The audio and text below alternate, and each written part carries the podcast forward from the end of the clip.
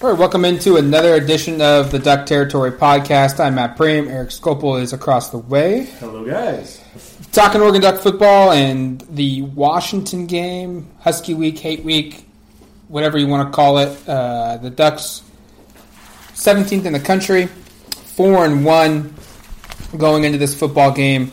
Uh, the Washington Huskies are five and one, and they are ranked seventh in both the AP and, and the coaches' polls. And this is a game, I think, Eric, where Oregon's trying to exercise some demons a little bit against the Huskies. The, the last two games combined, uh, what, Washington scored 70, 70 points at Autzen. It's the most points scored in this rivalry. Uh, and then last year they, they scored 38.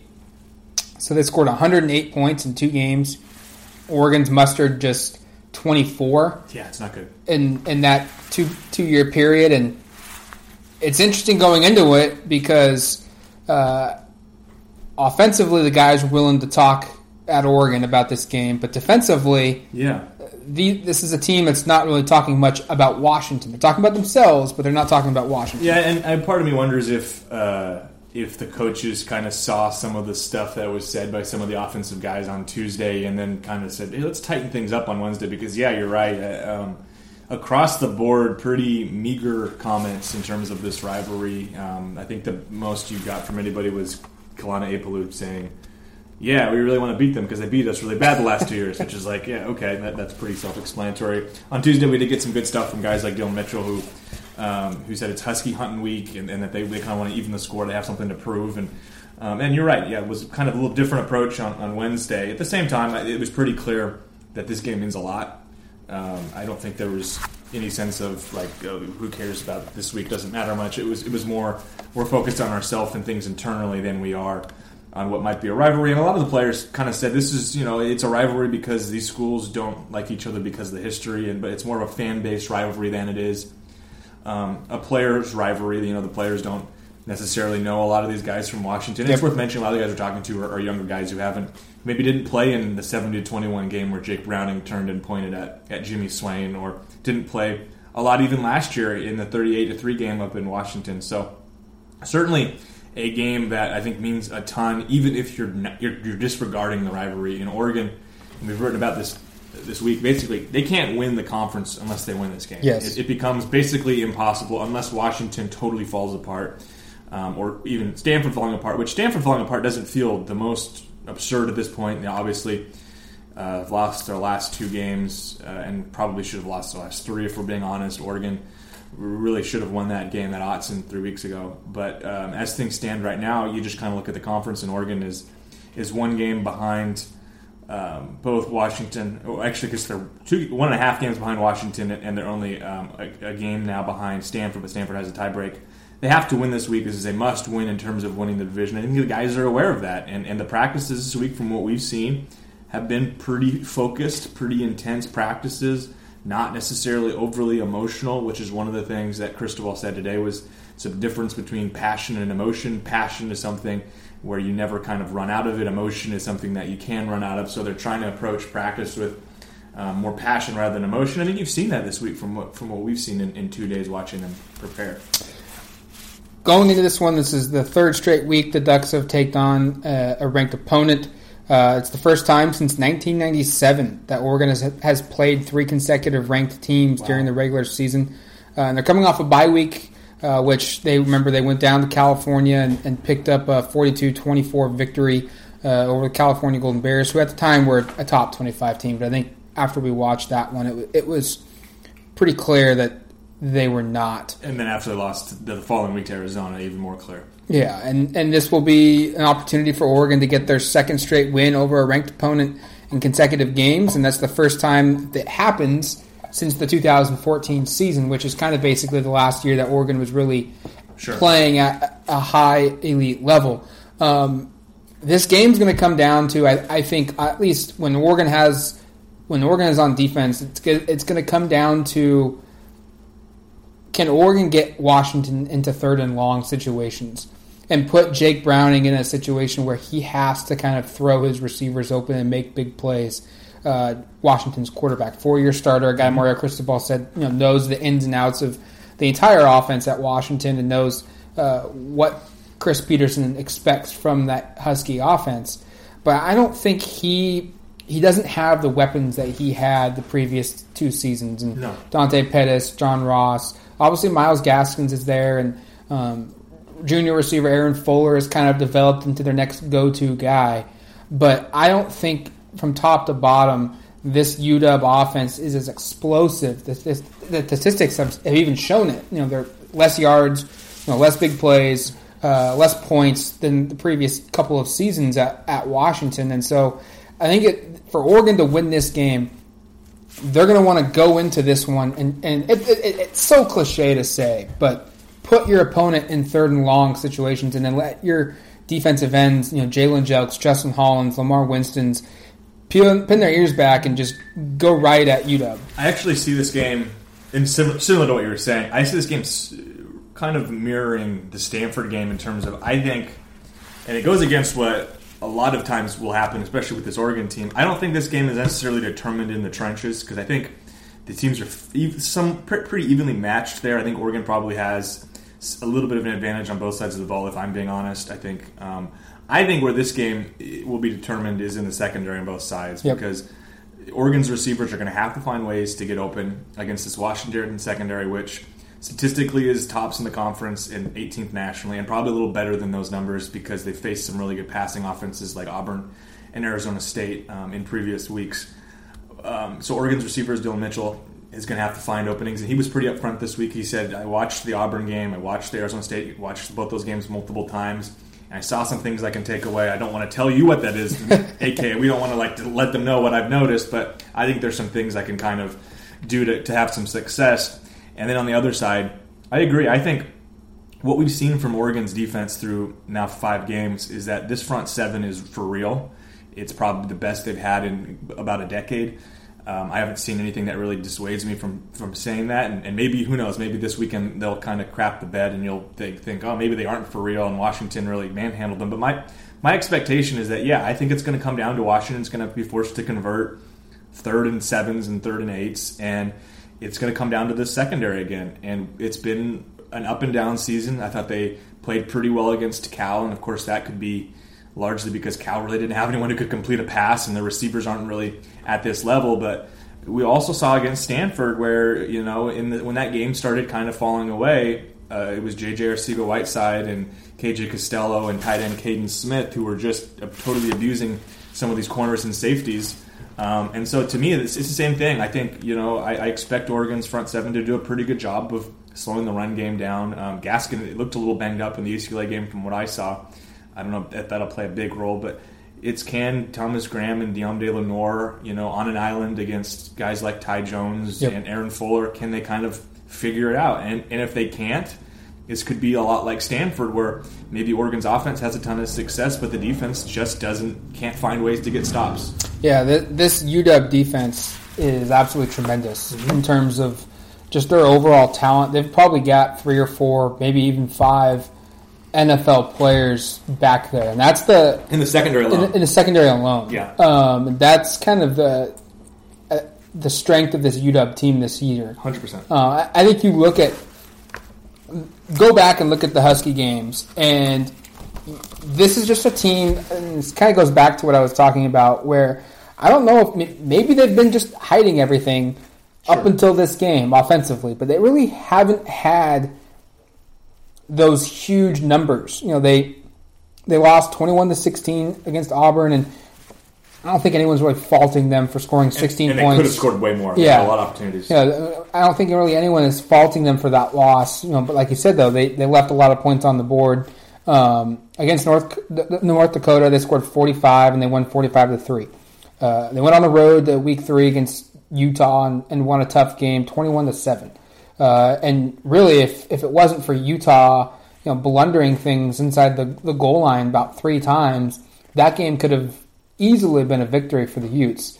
Um, Arizona State they won twenty seven to twenty at home. They went to uh, they played BYU in week five, a, non conference game, and won thirty five to seven. And that was kind of their their their big offensive performance, uh, according to Adam Jude. And then Um, this most recently, they won 31 24 against UCLA on the road. And maybe they were looking a little bit ahead to, to Oregon that week. And um, but at the same time, I, I really just I don't think this is that Husky team that's going to win a lot of games 55 to, to 15, No, you know, they 14. they can do that. You know, th- th- they're not an explosive team that's going to just straight up dominate and put you away in, in seven drives because they score on six of them and they're all touchdowns. Um, this is going to be a game where I think if Oregon can get out to some kind of a, an early lead, eh, whether that's a 10 point lead or a 4 point lead, you know, 14 point lead or a 13 point lead, what, what have you, a two, make it a two score game early, it could drastically impact the direction of this game just because I don't know if Washington is built and wants to be that, you know, high shootout type of an offense. And I'm, and I'm with you again because I think the script for this is similar to the Stanford game, and Oregon orchestrated that script to a T until the later part of that third quarter, where they're going in to, to basically put the game away. We all know how that played out, but yeah, again, that, that was a game where they got up early, like you said, and, and had control and were able to really control things. Because I don't think Stanford, like Washington, is a team that really wants to play from behind. Yep. You know, Washington's not used to it really this season. They've they, you know they've, they've kind of led a lot of the games from start to finish. Um, and again, I'm, I'm with you. I, I think this one is I think up for the taking for Oregon here. Um, if they come out and are able to execute, and, and we should mention here that I think this, and I wrote something last week on the site on my Scopal system. I think this game has the chance to really become the beginning of a fun era in this rivalry, and I wrote about it because you look at it over the last really just the, the entirety of the of the rivalry, which I think spans back to the year 1900, and there really hasn't been a, a decade where it's like every week, Yep. every, every season is back. You know, it's tight games. It's been a lot of, of games where.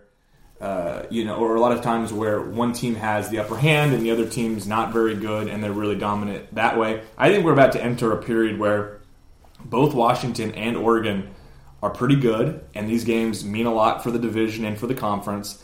And that these games are both teams are going to be ranked a lot. I think you're going to see, you know, next year in Seattle, Oregon comes in ranked, Washington's Yeah. ranked, and these are the two premier teams of the Pac-12 North. 100%. So I think this is just a fun precursor to that, or, or kind of introductory game to what I expect will be, um, you know, four or five years, depending upon both these coaching staffs sticking around because they're both really well coached. I think.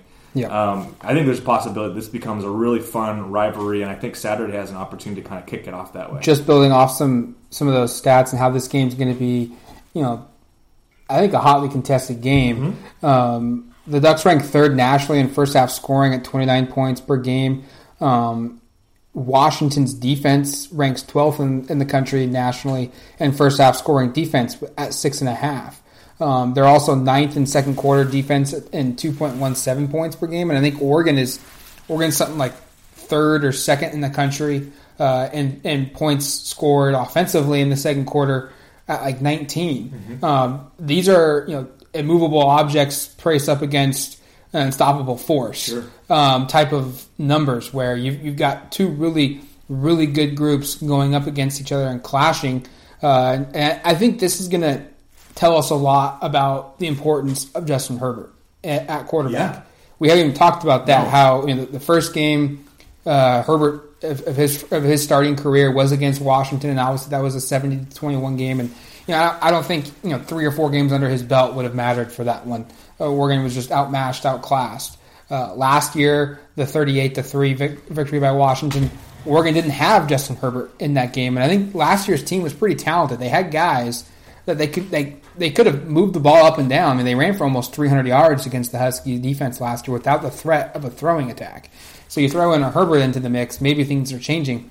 Uh, I this game's gonna, in my mind, squarely falls on Herbert's ability to make plays, 100%. and that kind of factors in. You know, is he's the engine of the Oregon offense essentially. Yeah, it, it goes back to what I said earlier, where I, I really do think this comes down to you know the passing attacks for both teams. If, if Oregon is able to beat the secondary, which really hasn't been beaten very much this year, I looked at it; it was really impressive. That Arizona State game, I think Manny Wilkins had like 108 yards passing or something. Like they didn't put up big numbers, and that's against N'Keal Harry, who I think is banged up right now, but for my money is the best wide receiver in the Pac-12, maybe the country. And they bottled him up. I think he had like four catches for 48 yards or something. So this is going to be a challenge for Herbert. Dillon Mitchell said it earlier this week that this Washington defense will be kind of the secondary in particular, the best test for this Oregon offense to date and probably for the season.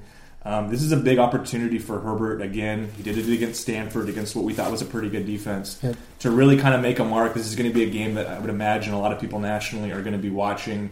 Um, you know, it's a 12:30 game West Coast, 3:30 in the East Coast. People are going to be watching this right before you know the big games of the evening start. So I think this is an opportunity again for for a guy who's started Pac-12 play about as well as you could. Um, he's completed 42 of 56 passes so far in two Pac-12 games. That's pretty So good. He's been incredible. Um, this is another opportunity for him to do that, and it's going to be a different task because, like we established earlier, I, I just think this Washington secondary is really, really good, and and it's going to come down to finding ways to exploit it. And, and I, you know, I think for my money, I think he's going to be able to do that. At the same time, maybe this is just a game where the receivers aren't able to get separation, and people get frustrated because Herbert ends up 13 for 28 and it doesn't have a very good game. Yeah, we're going to learn a lot about how good Dillon Mitchell is.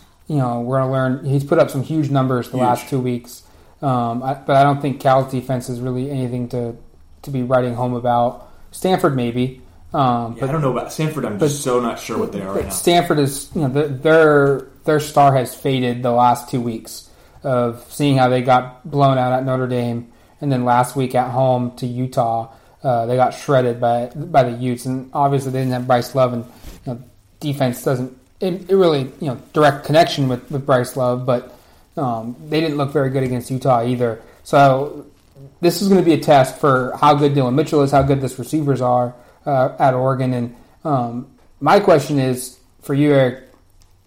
We saw a huge uptick in NFL talk and you know best quarterback in college football for Justin Herbert when Oregon played Stanford, and then obviously uh, he followed it up with another big game against Cal.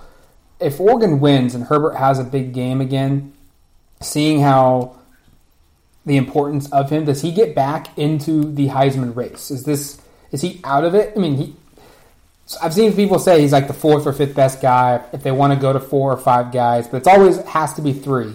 Can he get back into that top three group if he has a good game? I just think, I, I, I certainly think it's up there. uh, You know, it's it's available. But the the thing is, is that I think there's some guys that have been so spectacular on some of the best teams. You look at Tua uh, at Alabama and the numbers he's put up and the success they've had so far. Um, I know Will Grier at West Virginia is another guy that, that people are, are talking up. I'm probably forgetting a couple, but there there are some guys that have just put up some numbers. Um, Kyler Murray at Oklahoma, obviously, is another one that, that I should have mentioned. There's some guys out there that have put up some huge numbers. Um, I think Herbert is certainly capable of putting up massive numbers and having a ton of success. I just think, in terms of him actually winning the award, I'm not sure Oregon is going to be quite relevant enough, and that's not to say that they won't be 10 and 2 this year because I think I still think their ceiling is that high. I, I just worry about whether or not there's going to be enough reception because the Pac-12 right now, people don't think it's a very good conference, Yep. and even if they go out and say Oregon runs the table and ends up 11 and 1 and, say they then win the Pac-12 championship and they're 12 and 1 and Herbert puts up incredible numbers, then maybe he becomes one of those top two guys. I still think it's just an uphill battle because I don't see Alabama fading from the national, you know, prominence and Oklahoma just lost, but I think they're going to remain up there. Um, it- you know, it's it's hard I think because again, I think the Pac-12 is so maligned right now. I don't think people think the Pac-12 is really a Power Five conference. I think the perception is that it's kind of the four big conferences, and then the Pac-12's kind of that secondary conference, and I think that hurts. You know, awards because I think people look at the Pac-12 or look at Herbert and go, "Oh, he plays in the Pac-12." That conference hasn't really done anything this year, and you can't really fault them because you look at the, the, the what's the, what's the Pac-12's biggest win right now? It's Arizona State over Michigan State, probably, and and that that seems to be fading Not a little ideal. bit, and that seems to be fading a little bit too. So um, the Pac-12 has not helped itself at all on these big stages. You know, Washington losing to Auburn, Stanford losing um, last week or two weeks ago to Notre Dame. Obviously, uh, Texas beating the crap out of USC. I mean, they're just you know, if you look at the teams that are considered kind of the premier teams in the Pac-12, and they've gone against premier teams in other conferences, and they just have not been up to the task. defensively, can can Oregon change the perception? I think they've changed the perception known, what they've been known for under Cristobal offensively as a physical team. I'm looking at this game as an opportunity now for the defense, where if they can come out and kind of do what they did for Stanford for the first three quarters, you know, lead something like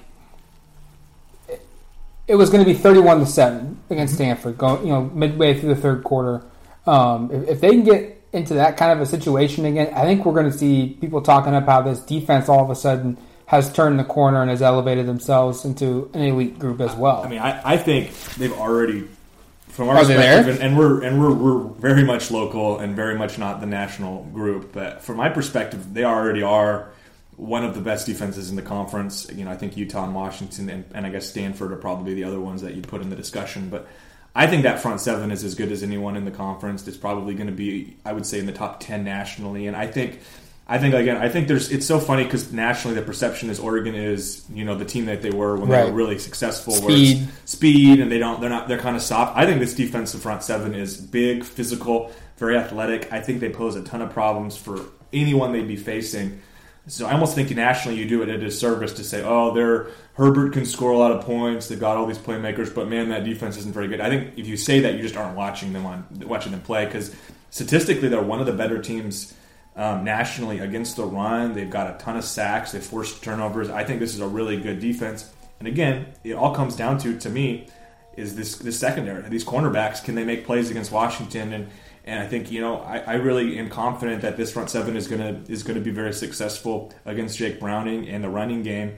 It's just going to come down to whether or not the secondary can kind of lift them up. Now, this game also carries a lot of importance. We've talked about how if, if Oregon loses, they're basically out of the division race in the Pac 12 North. If they win, they're basically still alive. Yeah. Uh, they don't control their own destiny yet. They need Stanford to lose one more game and Oregon win over Washington. The Huskies and the Cardinals still have to play. It's up in Seattle, so that's probably the, the, the most logical option for Oregon uh, to see Stanford lose one more time. So if, if you're trying to figure out the play, you know, the tiebreaker situations and how Oregon can get into And we first did, we did have a story on that. Eric did do a story on the site on duckterritory.com about the tiebreakers, but um, if if Oregon wants to get into that driver's seat, they need to win this weekend, and then they need to have Stanford lose one more time to, to secure that. Basically, that's the easy, simplest way.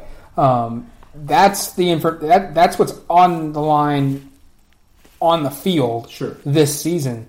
Um, from a recruiting perspective, there's we're expecting a huge group of unofficial and official visitors for football, and we should also mention basketball. Um, but for, since we're specifically talking here for football, this is going to be a huge opportunity for this program to showcase kind of what Mario Cristobal's program's like and where they're heading, or where they hope that they're heading uh, under under Cristobal. And actually, I think from a recruiting perspective, you have a little bit more margin of error because Yeah. I think recruits would be thrilled if Oregon just stumped Washington. Yep. Say Oregon loses a really close game. I remember talking with um, one of the coaches at Bosco, and they after the Stanford game, and, and they had DJ U up and a couple other players, and they were like, "We knew that Oregon was better than Stanford, even though Oregon lost the game." I think if it's a repeat of that, some of the recruits are going to go like, "That Oregon team's for real. A lot of these guys are coming back. That's a thing we want to be a part of. It's an exciting culture, a program."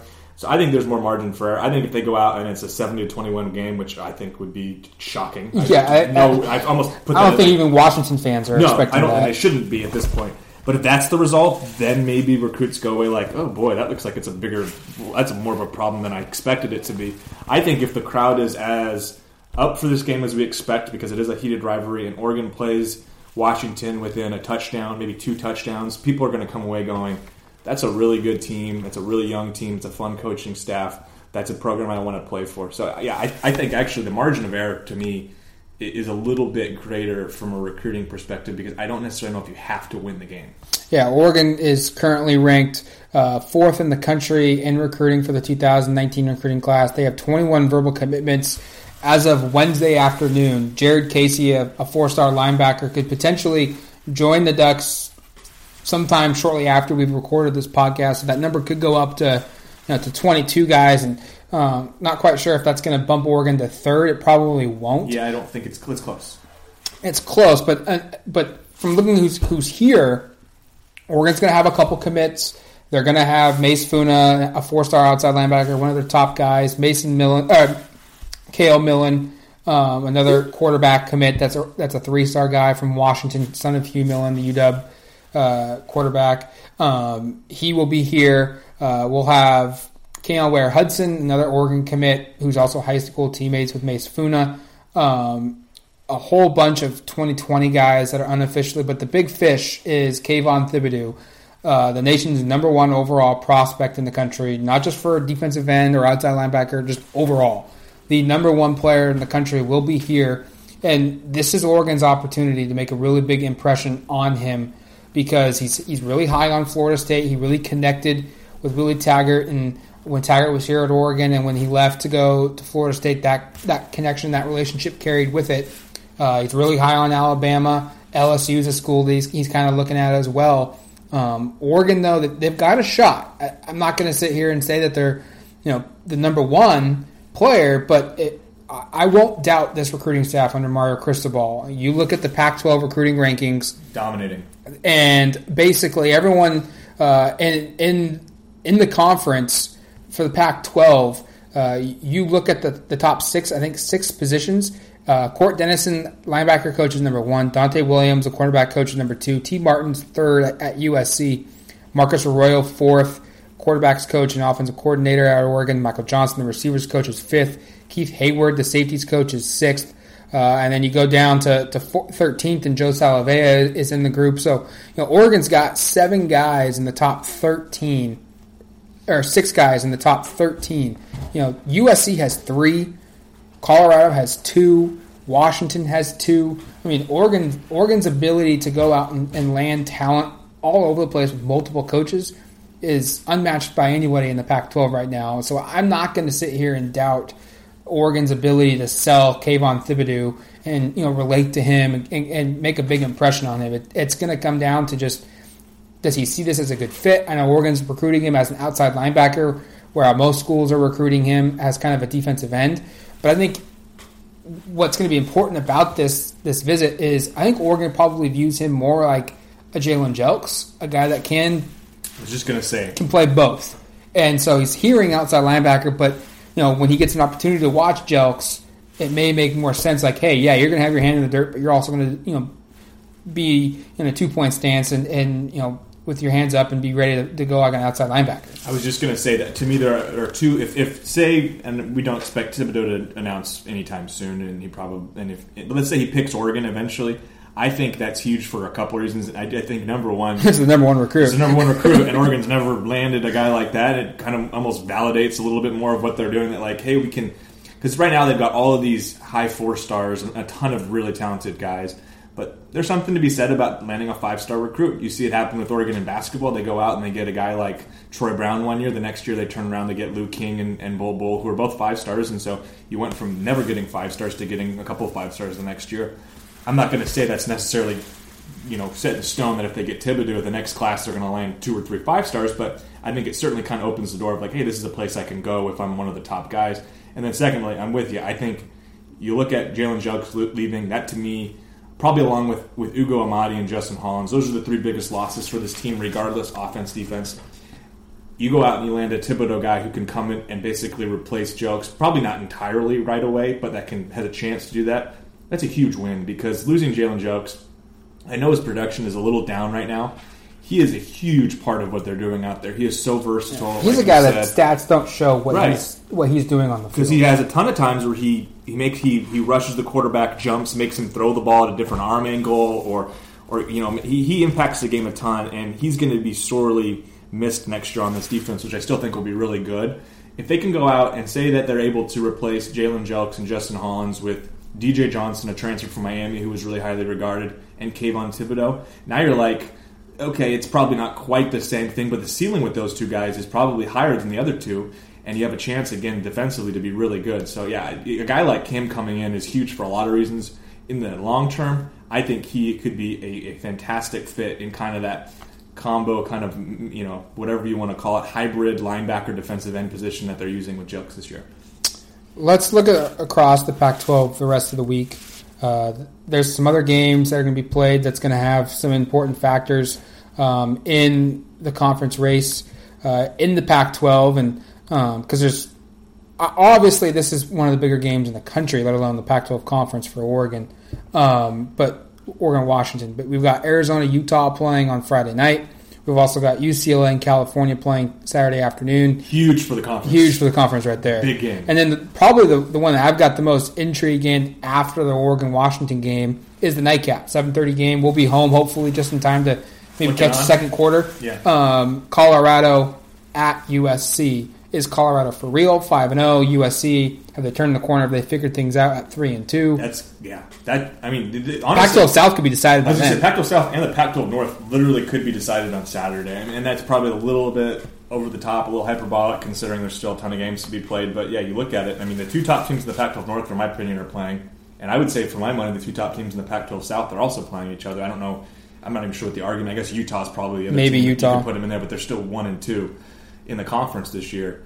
That is a huge game. I don't doubt Colorado as much as I did. I've actually watched basically the majority of their last two games against UCLA, um, and then against Arizona State last week, and I think they're pretty damn good. I mean, I think I think they are for real. I think they're they're going to be you know uh, maybe the I think they might be a team that goes seven and two in the Pac-12 South, which probably going to win it this year because it's such an up and down conference. At the same time, USC has all the talent. They're kind Yeah. of that sleeping giant team. Will they ever wake up? Exactly. If they, and maybe it's this week. If they wake up this week, they could win the conference. If they lose this week, Colorado has a huge advantage because they've already won games against over half the Pac-12 South, and that basically means that you know they're going to have an advantage of one or two games over everybody. I mean, Colorado could almost sort of seal this thing unless they totally you know self implode um, if they win this weekend. So yeah, it's it's kind of exciting to have a game you know right in the middle of the season that could actually determine basically what who wins the divisions.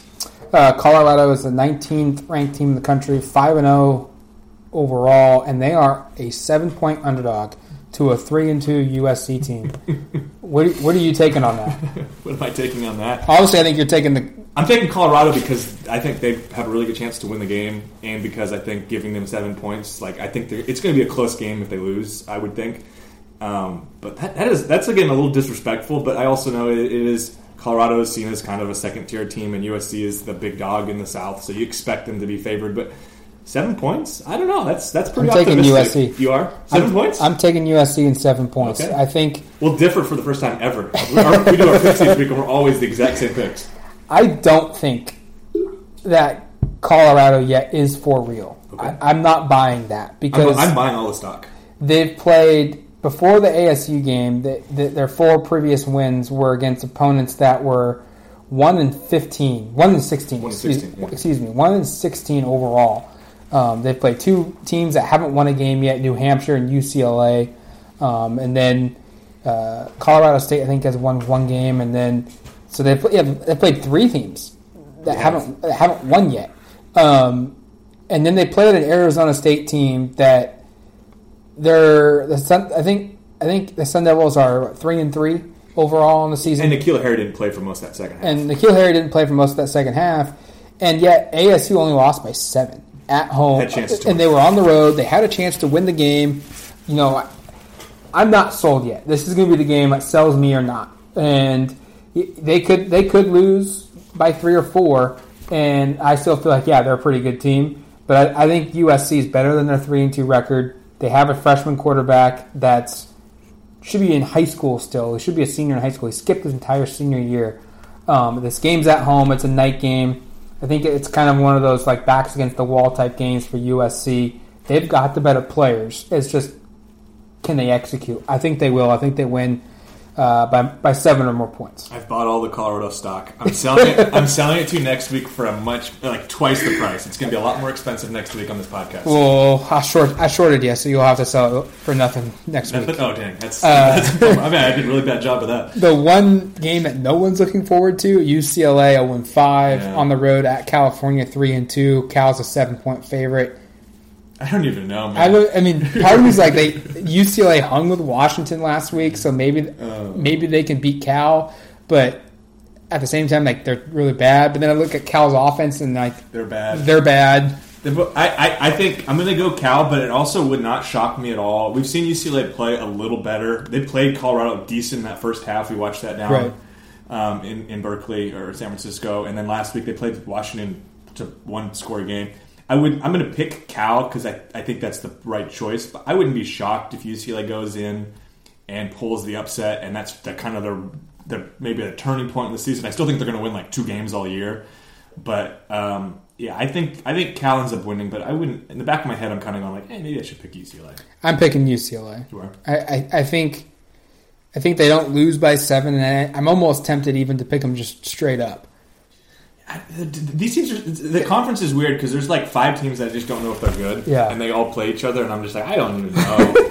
like, I've watched a decent amount of both those teams now, um, and I don't. Why are you watching UCLA a ton? Because UCLA played Colorado and they played Washington. I've watched both of those games. I've watched a lot of UCLA, and I, I don't think UCLA is as bad as their record. I mean, because they're 0 5, but I also don't think they're good. Right. So I'll take Cal, I guess. I don't know. And then this is this line's going to give us even more of know. a of a jump. And we got? we got Arizona at Utah Friday night game. Utah 13 and a half point favorite. I was that was eight and a half or something. I was like, that's easy, but thirteen. That's and a half's Utah all the way, and, Utah, and, U- and Utah doesn't score a, A ton of points. They just they put it on Stanford a little bit. But they had a defensive touchdown, They and they may have even had a special teams touchdown too. I can't remember. yeah, I, I, I, I was watching the Washington UCLA game for some reason because I don't I don't know why. I, I, was, I was watching with a buddy of mine who's a Washington fan. That's why. But I I I uh, I'll go with Utah because I don't know if Arizona's very good, and now I'm su- suddenly buying into Utah stock. But this could be another thing where next week I feel like a total bum because Arizona might go out and win by two touchdowns because I really don't know who's good in the Pac-12 South. Yeah, I, I'm with you. I'm picking Utah 13 and a half, but my confidence in that is not very good. I'm banking on the fact that Utah's defense is really, really good and that they will be able to cor- kind of corral Kate, uh, Tate Martell. Or Tate Martell, he plays at Ohio State. Khalil Tate. Both have the Tate in their names somewhere. uh, Khalil Tate, and maybe it's it's a game where it's like twenty eight to fourteen or something of that nature. Would, would, would Arizona be better if Tate Martell was their quarterback? Would Arizona be better? Yeah. Uh, probably not. They've got a lot of they've got a lot of issues. Yeah, I think so too. And then last but not least, uh, this game that we cover Saturday night on DuckTerritory.com. Uh, number seven Washington goes into Autzen Stadium, takes on 17 Oregon. Huskies are a three and a half point favorite. It opened up as a four and a half, and it's been bet down to three and a half. I think we're doing this podcast on a Wednesday at one o'clock. I think Friday night, Saturday morning, that line's going to completely change to Oregon. You think Oregon's gonna be favored by kickoff? Yes, Really? I think the big bets haven't come in yet. I, I could see that. I also think there's going to be some reservation to bet Oregon just because we haven't seen them do it yet. Maybe Oregon's not the favorite, But it's closer. but I think it, it's maybe one I see or or one and a half. I think this number is going to have a huge. It's going to is going to go down way down in the la- next two days. So I'm going to stick with my preseason prediction, and I picked Washington to win this game. Um, I still think I think I think Oregon's very capable of winning this game. I've watched obviously a lot of Oregon. I've watched all of Oregon. I hope you've watched a lot I've of watched, Oregon. I've watched only a little bit of Oregon. I've been in the press box. I've actually just been Googling stuff the whole time. been catching up on my Netflix. Uh, Maniac was great. Um, I've watched all of Oregon. I've actually watched now a pretty good amount of Washington. I don't think Washington is as good as they were in the past. I just, I'm still, I haven't seen Oregon win a big game. Obviously, I've seen them. I think they have the talent to 100% win this game. I'm just still in the mindset of Uh, they just haven't put it all together yet, and, and, and I'm hopeful that they will this weekend, but I'm still a little bit resistant. So I think Washington wins straight up. I think it's really close. I think it's a game that probably isn't decided until the last couple minutes of But do they cover Do they cover? Was it three and a half? three and a half? So I'm going to say no. I'm going to say they don't. I'm going to say Washington Washington wins, but it's, it's going to be like a 35 33 game. I don't know how Oregon gets to 33, but I dug myself a hole by picking 35. a lot of field goals. I'm sticking with my preseason pick, and I had Oregon winning this game, and I think Oregon's going to win. Um, I, I think it's it, they're going to win maybe by like nine points, more than a touchdown, but it's not going to be two. You know, maybe ten point victory. Um, I'm, I'm thinking something. We'll, we'll give our predictions on Friday, but you know, right now, my I'm, I'm toying with something like 31-21 or 34-24, kind of kind of in that nature of, a, of a football game. Um, I do think if Oregon can can start out fast and you know, they can put some pressure on this UW defense, it could get ugly. If, if Oregon plays like they did against Stanford in the first half, things could get could get ugly. And, and I'm I'm fully on board with that. I think if we see first half Oregon, this game could be a, a, a really one sided game. I also think if we see Second half, Oregon against Stanford, it could be really lopsided In the other direction. Way. So then that's that's that's why I'm sticking with Washington winning this game. Not because I don't think Oregon is capable of winning. I just haven't seen them consistently put it together for four quarters, even against Cal.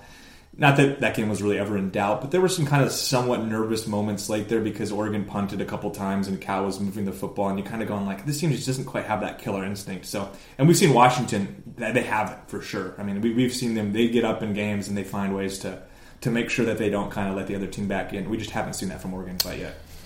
That's going to do it for us on the Duck Territory podcast. Thanks for listening. Continue to watch us. You can find us on iTunes. You can find us on SoundCloud. Uh, you can also watch us or listen to us on uh, duckterritory.com. Uh, we really appreciate you guys listening to this show. Please share it. Please, you know, show your friends uh, the podcast. That would be great. And on most importantly, go to duckterritory.com uh, for your Oregon football and football recruiting, basketball, basketball recruiting needs.